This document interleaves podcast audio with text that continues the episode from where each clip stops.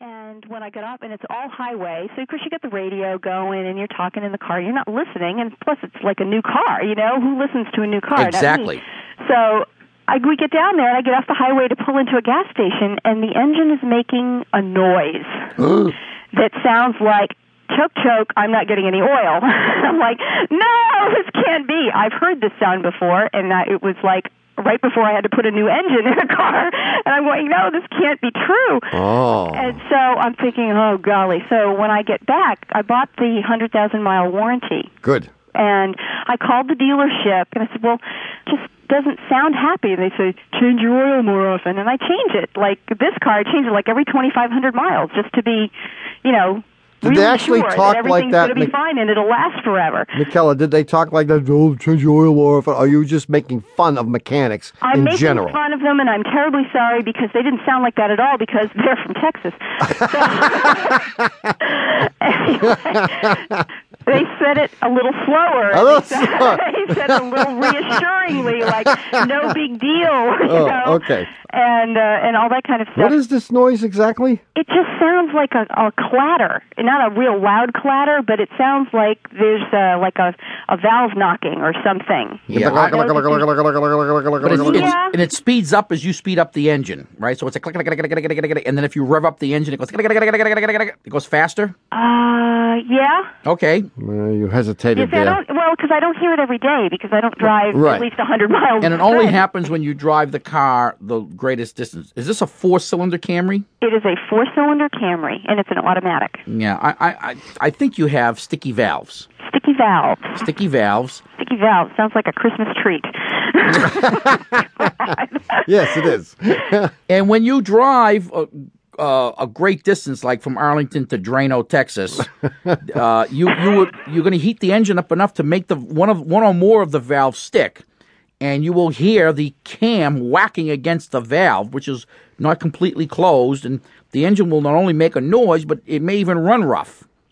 And when it gets Okay. real bad, you'll begin to lose power. okay. They should try putting a cleaner and run run a cleaner through the engine.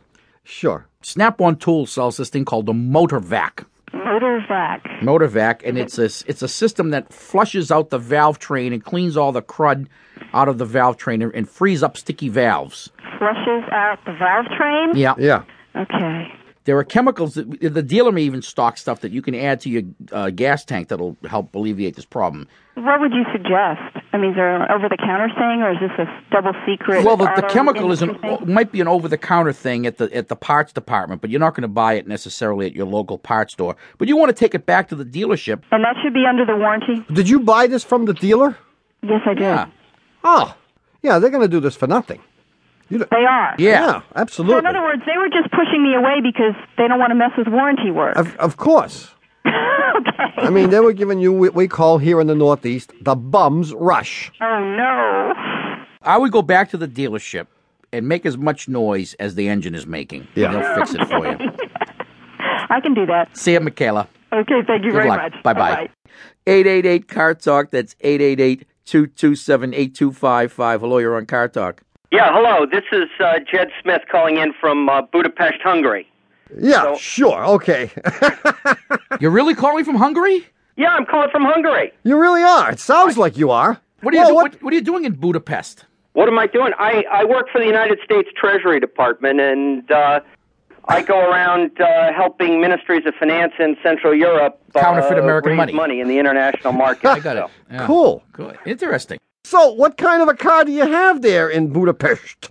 Under State Department guidelines, I was allowed to bring one car from the United States. Oh, you live there. I live here. You're not just on a little junket. I'm not on a junket. I, I've been here for three years. so Wow. Oh, so you brought your car from Washington, D.C.